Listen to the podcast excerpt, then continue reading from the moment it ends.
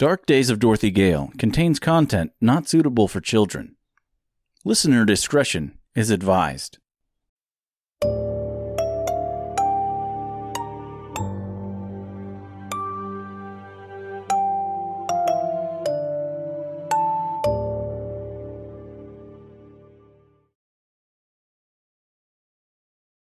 Darker Days of Dorothy Gale, Chapter 29 The Golden City of Usera.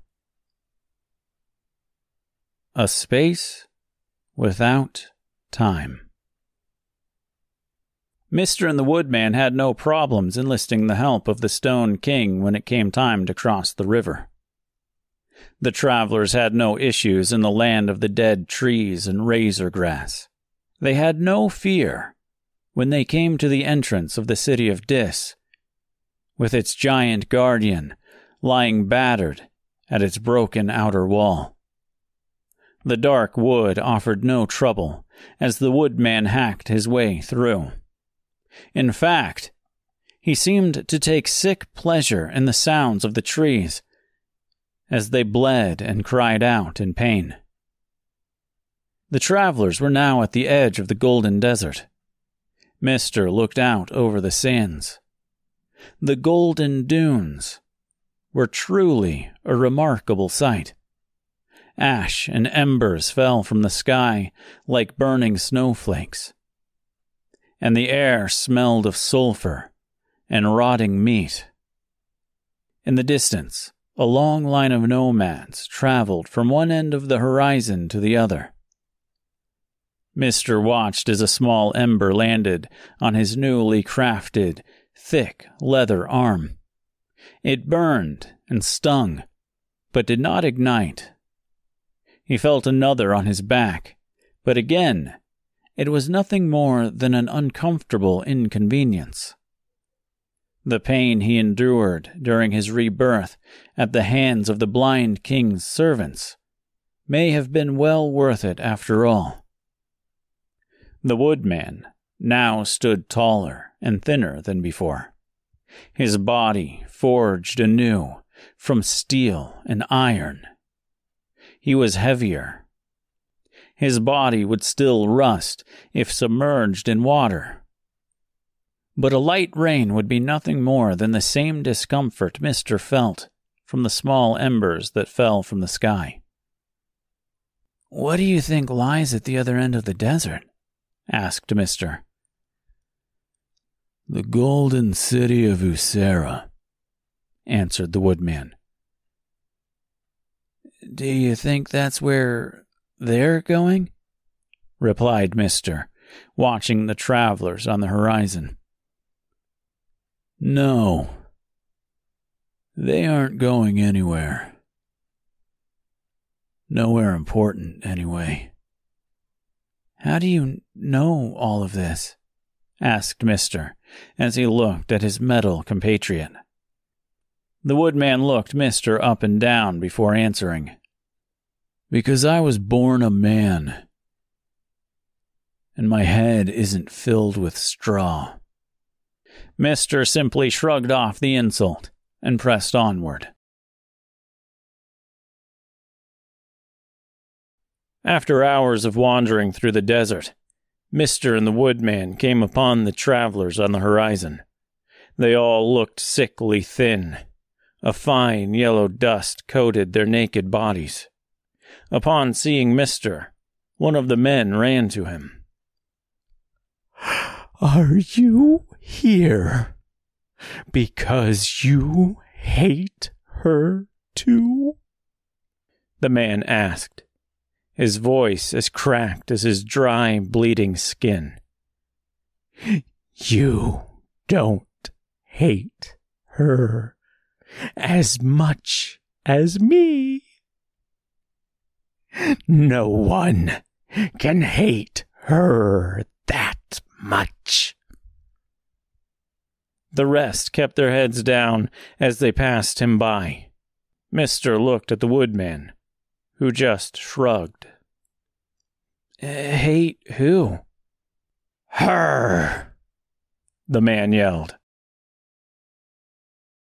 her, he repeated, this time in a whisper, as he pointed subtly to the sky, his hand down and close to his chest. She's not that great, you know. Terrible. Very, very terrible. The man slowly raised his hand to feel Mister's leathery exterior. His dry, severely cracked skin bled, leaving red streaks on the soft fabric as he caressed it. A small ember floated down from the sky, landing on the man's long, wiry hair. His head ignited in a burst of flames. Mister and the woodman watched as he frantically patted his head to put the fire out. As Mister reached out to help, the woodman stepped up and pushed his arm out in front of him.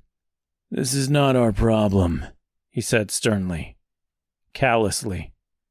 They watched as the man dropped to his knees, picking up handfuls of the desert's golden sand, pouring it over his head, but unable to smother the flames. The other nomads continued to pass, simply stepping over and around him as he now rolled around on the ground. I will always hate you, the man screamed, as much in death as I did in life. No punishment. no punishment will ever quell my disdain. I've seen enough, said the woodman as he kicked the burning man aside and pushed through the unending line of travelers. Mister followed close behind. Once on the other end of the desert, Mister and the woodman finally found themselves in the golden city of Usera.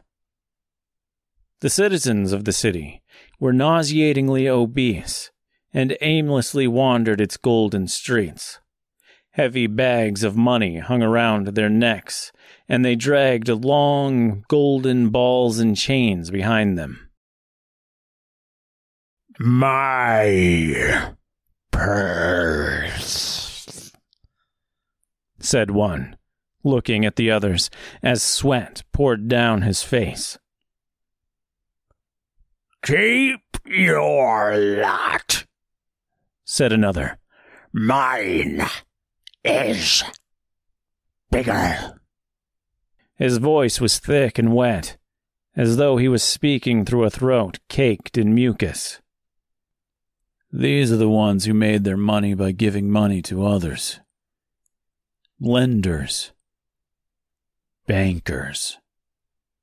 The ones who saw opportunity and the misfortune of those less fortunate.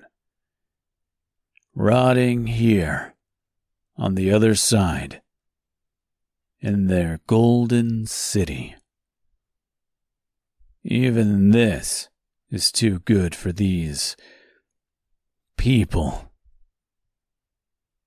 Mister was surprised by the woodman's words, not just because of the knowledge he displayed, but by the hatred that seemed so prevalent in his tone. They were quickly approached by two armed guards, tall men in heavy, shimmering armor, each carrying a large golden axe. Mister looked at the woodman, curious to see if his reaction was one of fear, anger, or something else entirely. It's okay. They're not gonna hurt us. Their kind of violence is not physical. Mister and the woodman were silently escorted through the city and delivered to a large palace on the other end. The palace was like nothing they had seen before. No menacing towers or spires sticking up from it. Instead, it was made up of large golden domes that radiated intense heat from the desert sun. As Mr. and the Woodman were escorted through the palace, Mr. marveled at the elaborate etchings that lined the walls and floors. Every room was open and spacious, filled with large piles of golden treasures and beautiful furniture. Eventually, they were delivered to a grand throne room, void of a throne. In the center of the room was a large woman, adorned in a giant Victorian gown and made up of thousands of small pieces of jewelry, among other trinkets and baubles. Her attire was so heavy it rendered her completely immobile.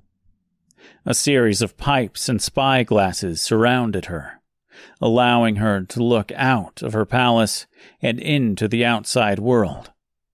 Narrow golden pipes reached up from the floor all around her, each affixed with the head of a gramophone. It seems there is a lot of travelers coming through these days, she said as her visitors stood before her. Why, not more than a day ago, I saw Vel, sister of Ozma, escorting a young woman through my city. I know better than to mess with her, though.